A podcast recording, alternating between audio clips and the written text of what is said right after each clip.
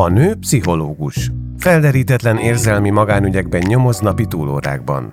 Szereti a mozit. Különösen azokat a filmeket, amelyek kiragadják a mindennap hallottán, mégsem hétköznapi történetekből. Hálás, ha a vetítőben olyan érzelmi útvesztőbe kerül, amelyben elfelejt rendelni. A férfi újságíró, műsort vezet a rádióban. Másokhoz hasonlóan minden moziban saját történetét keresi. Időnként meg is találja. Jó viszonyban van a happy end bár határozott különbséget tesz a légből kapott és az égből kapott befejezés között. A férfit és a nőt még Bridget Jones hozta össze élő adásban az évezred elején. Aztán más hősnőket és egyéb hősöket, újabb és újabb filmcímeket vetett vele párbeszéd, amelyeknek csak a műsoridő szabott határt. De mert az akkor megkezdett témát azóta sem tudták lezárni, ebben a podcastban folytatják egymás győzködését. Igazából szerelem. Avagy a szerelmes filmek és az életünk. Tarianna Mária és Horváth Gergely beszélgetései.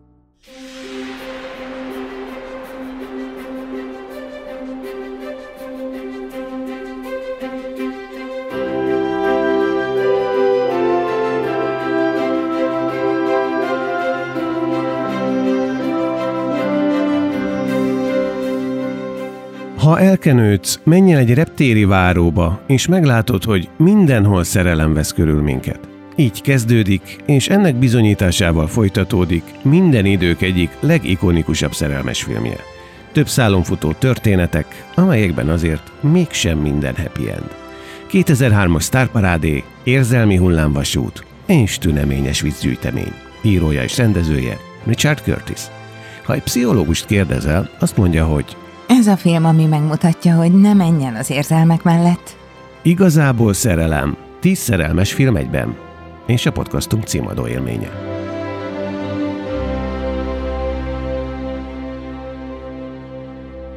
Ha ez a film az, ami megmutatja, hogy nem menjen az érzelmek mellett, akkor mégis miért nem lesz minden benne happy end? Hát azért, mert az életben nem lesz minden happy end, egyrészt ez a valóság, másrészt meg, mert a nem menj el az érzelmek mellett egy kicsit azt is jelenti, hogy azért több olyan szál van itt a filmben, jelesül legalább három, ahol az oktatás, a didaktikus része a filmnek arról szól, hogyha érzel valaki iránt valamit, akkor próbáld megkeresni, megtalálni az illetőt, tegyél erőfeszítést azért, hogy lehessen kapcsolatod vele, Ugye ez a Szem, a kisfiú, az édes kicsi fiú, aki a nála egy fejjel nagyobb amerikai kislányba szerelmes, és ezért megtanul dobolni, hogy az iskolai koncerten felléphessen, és a végén egy igazi csókkal végződik a történet. Egészen ugye odáig, ahol az író, aki nem Mark Darcy, hanem hogy hívják? Colin Firth. Ez már úgy marad. Erre majd a büszkeség és balítéletnél visszatérünk erre a problémára.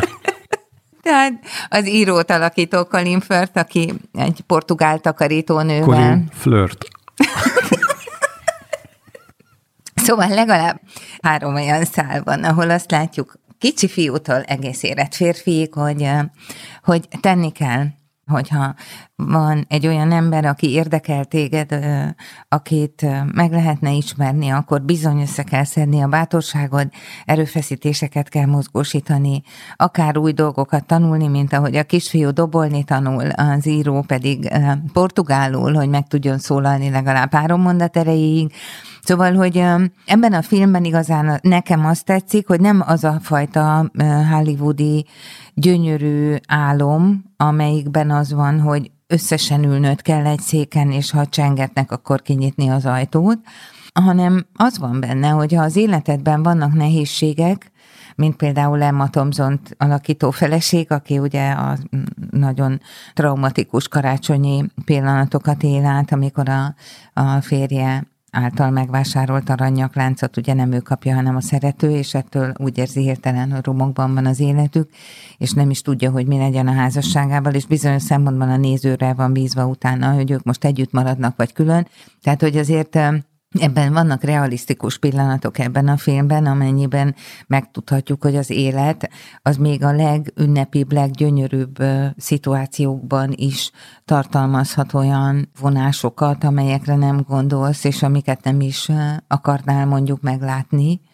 Úgyhogy nem annyira pátosszal teli, vagy nem annyira művi, mint amennyire például Hugh Grant által játszott a Anglia miniszterelnöke, ugye egy ilyen állandó kisfiús bocsánatkérő mosolyjal pozíciójában tétován toporgó pasit testesít meg, aki hát néha azért azt gondolom, hogy kicsit talán túl túl megy a hihetőségen. Túl toporogja magát.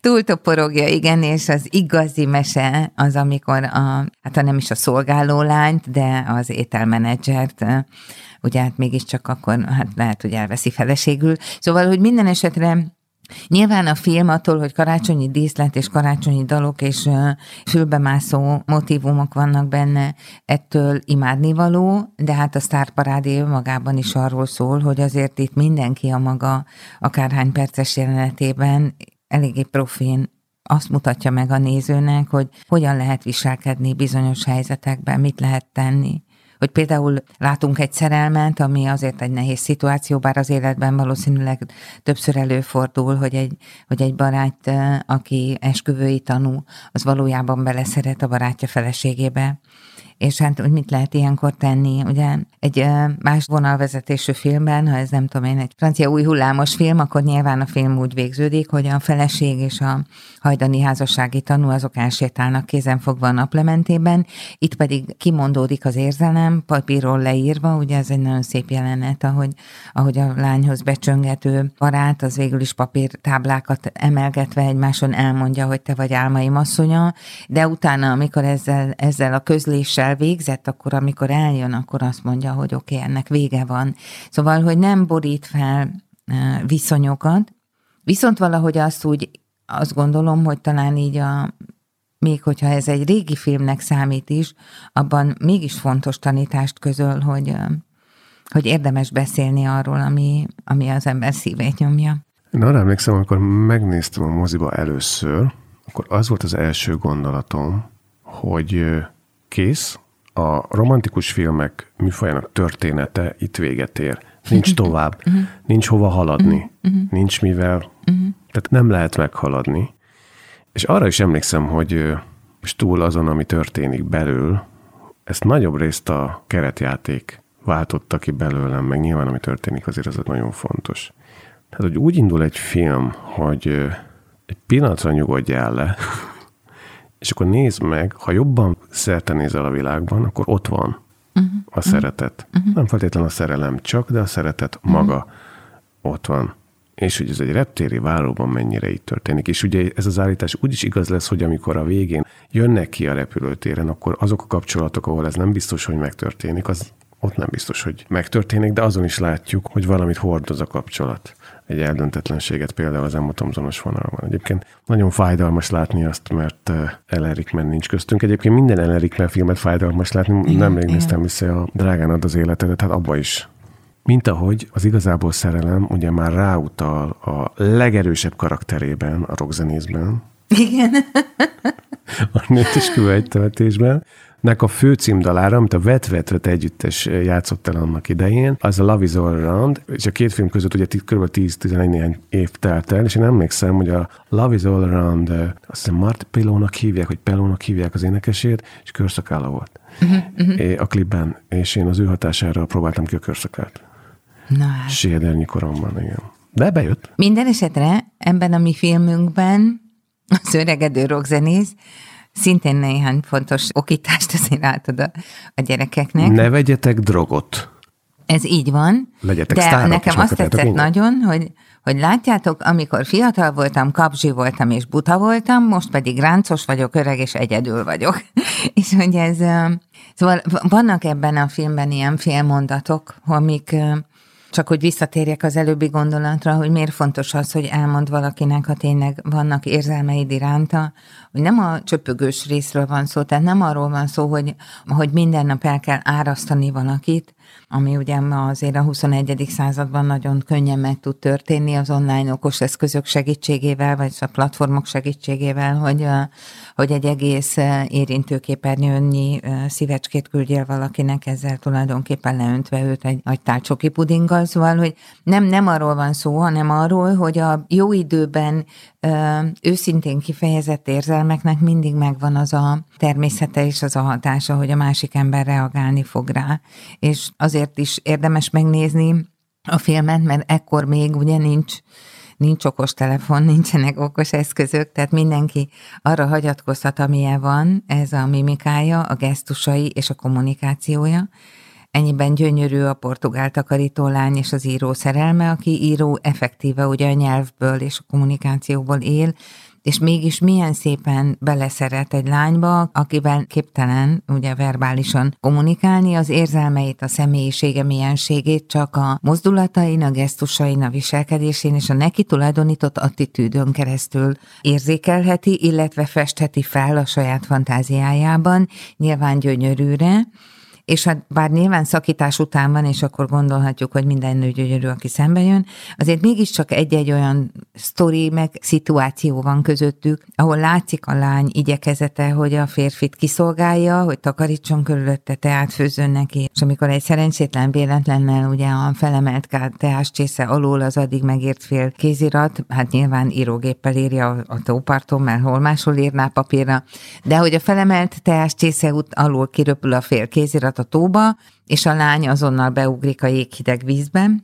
és elkezdi kihalászni a papírlampokat, ott lehet látni, hogy azért több ez a kapcsolat ennél, és valóban akkor elindul egyfajta közeledés kettejük között, de hogy ez azért arra is egy nagyon szép példa, hogy két ember, ha figyel egymásra, akkor rengeteg információt, érzelmi információt ad át egymásnak, de ehhez figyelni kell a másikra, a szemébe kell nézni. Hát igen, ahol ez a szerelem megfogan, az, az meta. Így van. És utána tanulják meg a nyelvet hozzá, van, kölcsönösen így mind van, a kettő. Így van, így van. És találkozunk. És tudod, mi az, ami ebben a, ezen a jelenet soron éppen mindig meglep? Egyrészt ugye fantasztikus fináleja van. De hogy amikor oda megy a srác a, a szülőkhöz, uh-huh. akkor egy, hát majd, hogy nem, hát hogy fogalmazok, szóval egy olyan portugál családot kapunk, aki, ami, tehát érezzük a szagokat. Uh-huh. Na, tehát uh-huh. nagyon földhözögött, tehát nem nincs nagyon szépítést. Az is azért, hogy mondjam, finoman érezve van, hogy honnét jön az a lány, uh-huh. honnét jön el. Ott meg van egy ilyen kinövést vagy felnövést történet valószínűleg, hogy eljövök valahonnét, és ezért lesznek aztán majd Londonban, ha jól értettem a végét. Egyrészt, másrészt azt azért szépen láthatjuk, hogy az intelligencia, amelyről azt gondoljuk, hogy kizárólag lexikális ismereteken alapulhat, egy nagy hányada, az vele született, tehát így lehet kiragyogni bármilyen szegény körül, vagy nyomorúságos körülmények közül. Én egyébként azt gondolom erről, hogy az ott, hogy érezzük a szagukat, én ezt nem gondoltam, mert nekem inkább az tetszett nagyon, hogy... Nem volt idealizált, ezt akartam mondani. Hát, hogy nem, igen, tehát nem, nem, nem egy fehér remeszelt szép kékizé portugál, nem tudom, mit látunk, hanem a fakaput, egyébként Portugália tényleg ilyen. Abszolút. nagyon, nagyon szép, és kicsit fádós, tehát ahogy itt kísérik a, ezzel a, a, ugye nem tudom, a végén 40-en az, az egész falu megy, az apa és a húg mögött, hogy Melyik leánykérő? Hogy mennek leánykérőbe, igen. Ebben az értelemben az, a családi összefogás, vagy a, a közösségnek az összefogása és az érdeklődése az információ uh, megszerzésére, és az, hogy úristen, mi történik az egyik lányunkkal, azért az is egy gyönyörű példája annak, hogy uh, milyen fontosak azok az emberi kapcsolatok, amikről egyébként lehet, hogy nem is szoktunk tudomást venni, vagy vagy mennyire jó ilyet látni, akkor, amikor lehet, hogy ilyet már át se élünk. Igen, és ugye ez, pont ez a kettősség van, bocsáss meg, hogy, hogy ez a lány ugye miből jön, mert nyilván elfele tart onnét, de hogy onnét pozitívunként mit hoz magával. És pont ezt, amit az előbb mondtál. Tehát ott van egy közösség, van egy családi, egymásra figyelés, valós viszonyok. Ugye erre volt szüksége a srácnak valójában. Tehát ezt nem találta addig az író. Hát ha jól emlékszem, az ő szakítása az egyébként nyilván rangban, pozícióban hozzáillő nővel az úgy történik, hogy ő véletlenül hazamegy, ott van a saját öccse, és akkor a nője az kikiabál a hálószobából, hogy az a, hát most nem akarom idézni, hogy mi, milyen fejűnek mondja, de hogy szóval, hogy az a, az a marha mindjárt itthon lesz, és, és akkor ugye ezt követi az, hogy ő elmegy otthonról, tehát a, tulajdonképpen teljesen véletlenül megtudott valódi vélemény és elmaszkolt információ és, és álságos érzelmekhez képest látunk utána egy verbális kommunikáció nélküli, nagyon őszinte gesztusokon alapuló, nem nagyon félreérthető, mert a maga egyszerűségében teljesen biztonságosnak tűnő szituációt, ahol ő egyszer csak szerelmes lesz. Na ezt akartam kérdezni, hogy ezen a vonalon mitől lesz hirtelen bizalom egy másik nőbe, amikor így ért véget az előző? Szerintem néha praktikus, hogyha az emberek nem beszélgetnek. Mert nagyon félrevisz. A fő tanács ebben a műsorban, ebben az epizódban néha hallgassunk. Azt gondolom, hogy mondjuk, amikor egy férfinek bonyolult lelke van, mint mondjuk esetleg ennek a mi írónknak, és össze-vissza magyarázna a dolgokat, akkor lehet, hogy ez a portugál lánya maga egyszerűségével azt azért így kicsit furcsálná. És így viszont az az egyszerűség, egyszerűség ami nem igényeli az agyonpszichózást és a, a túlzó értelmezgetéseket, ellenben stabil érzelmeket kínál, az jól össze tud találkozni. Tehát mire ők beszélgetni tudnak, addigra pont annyi szókincs áll majd a rendelkezésükre, amivel az élet praktikus részeitben a homályt el lehet oszlatni, de hála Isten mély lélektani információkat nem áll módjukban megosztani. Reméljük, hogy látta ezt a filmet Woody Allen. Ugye az Anyone-nál beszéltünk Igen. pont erről, hogy mennyit beszél az a pali és hogy nem kéne talán ennyit. Na itt a megoldás. Ezek szerint azért, mert itt van kiér összeszedni ilyen magát, vagy nem is jó ez a megfogalmazás, hanem hogy itt tétessé válik egy kapcsolat valójában. Hát tulajdonképpen azt mondhatnám, hogy a szakítással végződő kapcsolatában ezek szerint a szavak, kimondott szavak és a gesztusok mögött nem voltak valódi érzelmek, itt pedig a portugál lányjal nincsenek kimondott szavak, viszont a gesztusok önmagukért beszélnek, mert az, hogy hogy gondoskodik róla, hogy kölcsönösen szimpatizálnak egymással, de ezt alig van mire alapozni, egyszerűen csak két tekintet összekapcsolódik, de hogy ez a női gondoskodás meg gyengétség hogyan találkozik a férfi bizonyos szempontból biztonságot adó működésével, mert ő viszi haza autóval minden nap. De ebben látunk egy ilyen arhaikus szép példát arra, hogy a nő gyengéd, a férfi pedig biztonságot adó ami nyilván jól jön egy ilyen helyzetben, amikor az értelmiségi párkapcsolatról kiderült, hogy nagy részt hazugság, de azt is gondolhatjuk a falubeli jelenet után, miután feleségül kéri a lányt, hogy ez az igazi érték a számára. Tehát, hogy nem a, hogy a biztonságot azt a mélyen fekvő érzéseiből veszi, és nem pedig a szavakból. Az nagyon gyakori egyébként, akár pszichoterápiás helyzetben is, hogy az emberek annyira szeretnének hallani bizonyos szavakat és mondatokat, hogy nem is figyelnek arra, hogy egyébként vészcsengők csilingelnek már régóta a fejükben, hogy ez nem igaz, hogy ez valamilyen módon hiteltelen szó, mert nem jön alatta a megnyugtató érzelmi hatás. Egy igazi kettős kommunikáció zajlik ilyenkor, hogy vannak a szép kimondott szavak és a nem átadott érzelmek, de hát rengeteg ember él olyan párkapcsolatban, ahol megkapja vagy kéri ezeket a mondatokat, és úgy is kéri, hogy szinte csak ezekbe tud kapaszkodni, mert mögötte nincs érzelem, és mégis akarja ezt, kétségbe esetten, mert mondjuk halára rémül arra a gondolatra, hogy valamennyi ideig egyedül kéne, hogy éljen, hogy ki kéne, hogy bírja egyedül. Ilyenkor látjuk azt, hogy ugye ez egyfajta szeparációs szorongás, ami egyébként a filmben az írót is elkaphatná, hogyha nem lenne neki takarítónője, és ülhetne a tóparton egyedül írva, de az életben nagyon nem mindig tóparton ül az ember egy krimit írva, hanem van egy jóval egyszerűbb élete, forgatókönyv és operatőr és stáb nélkül, amit úgy kell végigélnie, hogy, hogy közben meg kéne bíznia elsősorban önmagában. Azon gondolkodtam, hogy ez a film 2003-ban készült, 17-18 évvel később leforgatható lenne-e, hogy ugyanúgy szólna-e most. És arra gondolok, hogy az elmúlt majdnem két évtized alatt az a viszony, amit férfi és nő viszonyáról vagy kapcsolatáról gondolunk, korszellemileg, az lehetővé tenni vajon ezt? Lehetővé tenné, persze, de nyilván sokan egy kicsit azt gondolnák, hogy talán ez így van túl szép tehát, hogy túl romantikusnak tűnik. Ráadásul rengeteg jelenetet át kéne írni. Például a, a leírt gépelt könyvlapok nem, nem mehetnének bele a tóba, mert tehát, ha csak a Winchesterét nem dobálja bele. Szóval ugye rengeteg olyan mozzanat van, amitől ez a film lassú múlt századi, És ma azért, hogyha valaki hajlandó leülni, visszalassulni ennek a filmnek az idejére, akkor az igazi eredeti díszletek között nézi Ma nagyon sok szerintem az olyan film, amelyik megpróbál lassú lenni, de gyors díszletek között, tehát okos eszköz a kézben, és, és néha a vágások is iszonyú gyorsak, mert mindenki attól fél, hogy a néző, hogyha kettő másodpercig nem vált neki a kamera valami másra, akkor valószínűleg lelalszik a széken, vagy kiürül az agya, vagy szóval leold valamiféle biztosíték, szóval, hogy rettenetesen mohóvá tették a nézőket ezzel a fajta gyorsasággal, nekik címezve ezt az igényt, jól lehet, nem biztos, hogy ez így volt. De minden esetre így ez az érzelmeknek nem tett jót. Az egészen mai romantikus filmekben, most nem akarnék filmcímeket idézni, mert nem is jut eszembe, de hogy lehet, hogy egy kicsit keményebbek, a viszonyok, vagy inkább ábrázolódik például a narcisztikus kapcsolódás, vagy inkább ábrázolódik az, hogy, hogy ne, ne nyújtsd oda a védtelen feled, mert nem biztos, hogy jól jársz azzal. Az Ellerikmen családapája az miért csalja meg Emma Thompson családanyáját? Családapa azért csalja meg, mert ott van neki egy nagyon nagy szemű titkárnő, aki nem általja csábítani.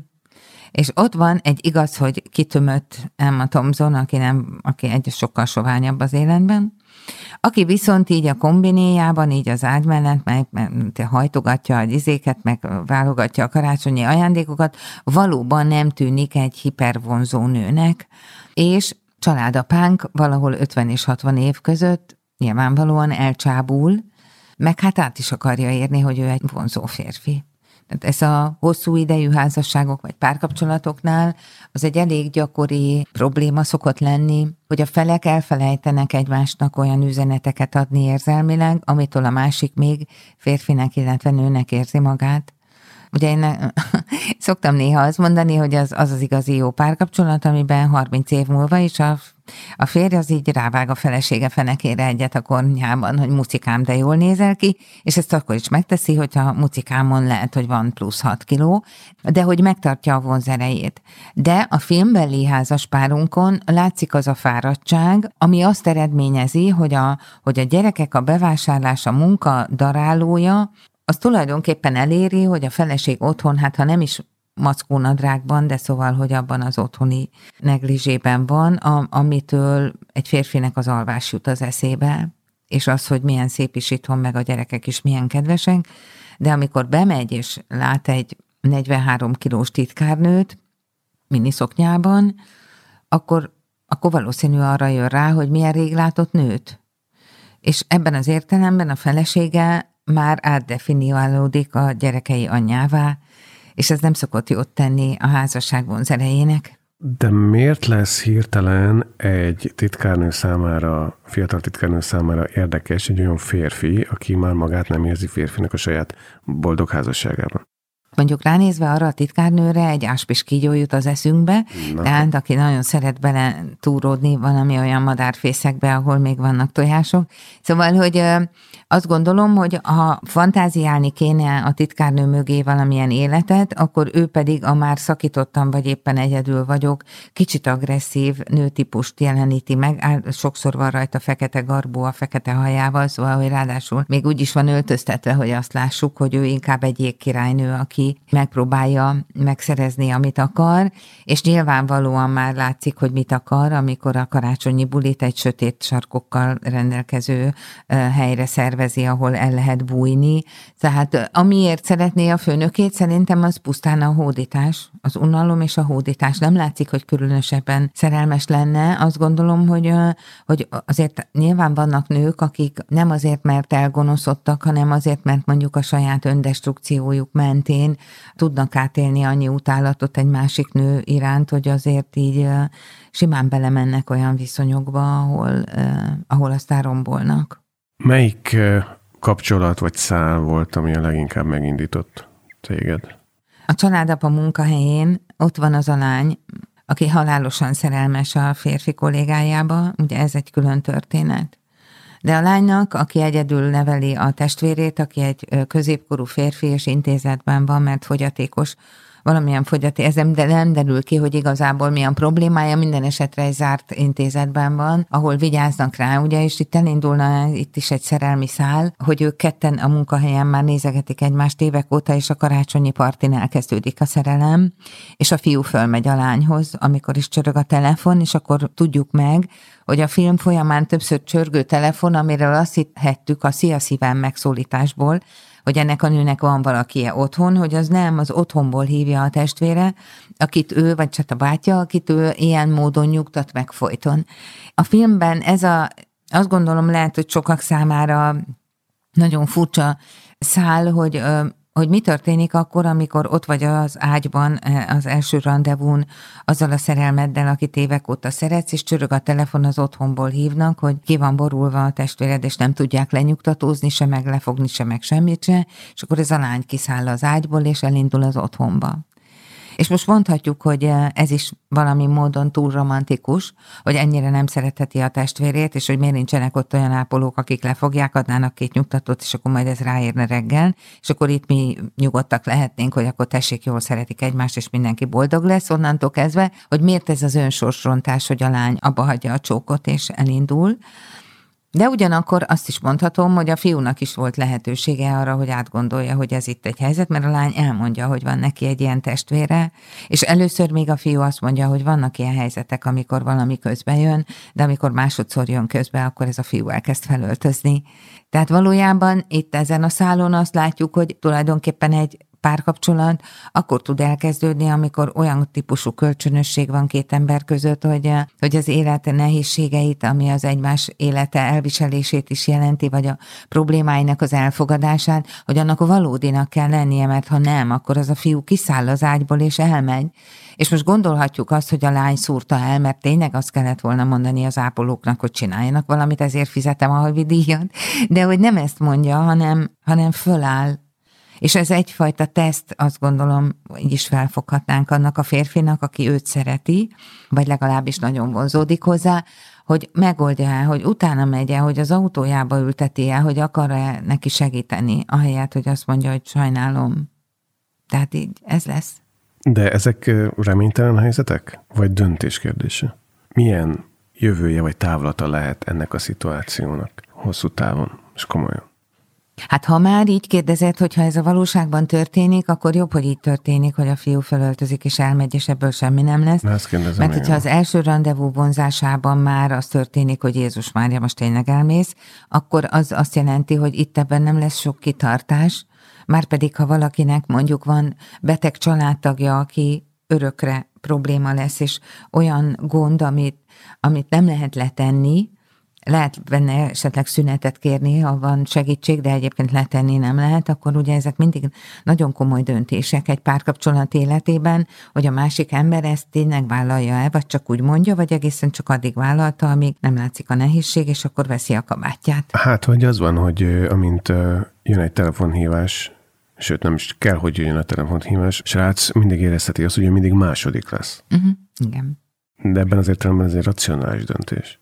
Igen, de ez a srác nem második lesz, vagyis hogy lehetne első, ha kivárná, hogy a helyzet megoldódjon, és aztán kialakuljon ez a kapcsolat, és aztán valahogy elrendezik Gondolod? ezt a helyzetet, gondolom.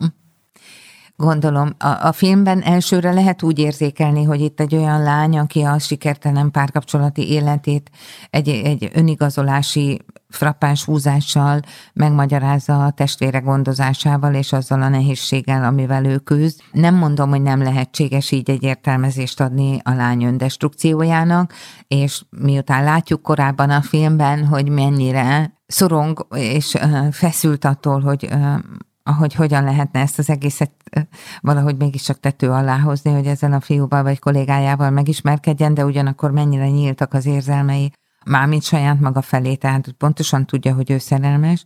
Én nem gondolnám, hogy feltétlenül így kellett volna negatívan végződnie. Ez a lány alkalmas lenne arra, hogy legyen párkapcsolati élete, csak nagyobb türelem és empátia kellett volna a másik oldalon. Á, akkor a srácnak nincs meg a képessége arra, hogy... Igen, azt gondolom, hogy nem erre számított, és ez még egy kapcsolatnak az a szakasza, ahol azt lehet mondani, hogy uff, bocs, erre nem gondoltam. Na akkor nézzük meg még így egy ellenpontként a film egyik másik férfi karakterét, aki viszont erőtől duzzad, és majdnem mindig tudja, hogy mit kell csinálni. Na, kire gondolok? Na, és a végén gondolom. elnyeri a jutalmát. A brit miniszterelnökre? Nem, Claudia Schiffer a jutalom. Ja, igen. Szemmostoha apukája, így van. Ugye? Liam Neeson. Abban a szálban az a nagyon furcsa, vagy nem is me- me- megkönnyebbülést okozó dolog, ami szem a kisfiú szájába van adva. Ugye az anyukája meghalt, tehát egy temetésről indulunk, és érünk el oda, hogy a gyerekkel baj van, a gyerek bezárkózik a szobájába, és akkor az a tündéri mondat hangzik el, ami egyébként nem tud megtörténni, azt gondolom a valóságban egy ilyen életkorú gyerek, ha elveszíti az anyukáját, akkor azért nem tud szerelmes lenni, de minden esetre azt halljuk, hogy iszonyú nagy gondban van ez a pöttöm gyerek, mert hogy szerelmes egy gyönyörű, gyönyörű, gyönyörű amerikai lányba, akit viszont vissza fog menni. És hát persze a mostoha apa, aki a gyászból azonnal átvált igazi segítőbe, egy olyan érzelmi kócs lesz, aki, aki minden szempontból, tehát a dobolás kitalálásával kezdve a lányokról vagy a nőkről való beszélgetésen keresztül a gyász feldolgozását, hogy azért, azért ő is mondhatta volna többször a kisfiú anyának, hogy szereti, és ugye megadja az első tanácsot a, a gyereknek, hogyha van valaki, akit szeretsz, annak mondd el minden nap, hogy szereted. De szóval, hogy Liam Neeson alakja az a férfi, aki azt gondolom, hogy minden nő álma, mert ott van rendes, vonzó, becsületes, felelősségteljes, jópofa, humoros, nem tudom, mit nem mondtam még, szóval hát erős, az, és az. igen, tehát, hogy minden, és úgy vészeli át a gyászt, hogy elhisszük neki, hogy ez nem egy tróger dolog, hogy tíz percen belül elfelejtette a feleségét, amikor még három snittel korábban vitte a koporsót a vállán, hanem egyszerűen a gyerek problémája kirántotta őt abból a gyászból, amiben egyébként elsüppethetett volna, és valóban a Claudia Schiffert megnyeri a végére, aki nem tudom, hogy tanítónő vagy másik anyuka, de láthatólag szintén egyedülálló, tehát hogy olyan, mint hogyha a gyászban a kisfiú meg a mostoha apja egyszerre nyerték volna meg a főnyereményt, egy új szerelmet, ami egyben átvisz a fájdalmakból és a veszteségekből az új boldogság felé, ami most tudom, hallom én is, hogy mit mondok, ez egy rémes mondat volt, de hogy közben meg az a helyzet, hogy a gyász valakinek az elvesztése, az valóban azt jelenti, hogy az illetővel kapcsolatos érzelmek helyén támadt űrt, a gyász folyamat segítségével tudja aztán betölteni valaki egy másik személlyel, de hogy ez hosszú idő, hogy a filmben mennyi idő telik el, ezt valójában ugye nehéz megsatszolni, de minden esetre a film megadja nekünk azt a boldogságot, hogy az űr már betölthető, a kisfiúnak az élete nem traumatizálódott, mert hogy a szerelem kirántja őt az anyukája elvesztése körüli traumából, még ha tudjuk, hogy ez nem is tud megtörténni így szakmailag ennyire gyönyörűen, de azt a jó érzést megkaphatjuk, hogy ők is boldogok lehettek, tehát, hogy karácsonyra vagy karácsony körülre jó érzéseket kaptak, és örömet. Még egy kérdésre kérlek, hogy válaszolj jó. a leges legvégén, mert, mert azt gondolom, hogy ez, ez a legfontosabb, amit szeretnék tudni, hogy a Liam Neeson, Claudia Schiffer kapcsolatnak van-e jövője?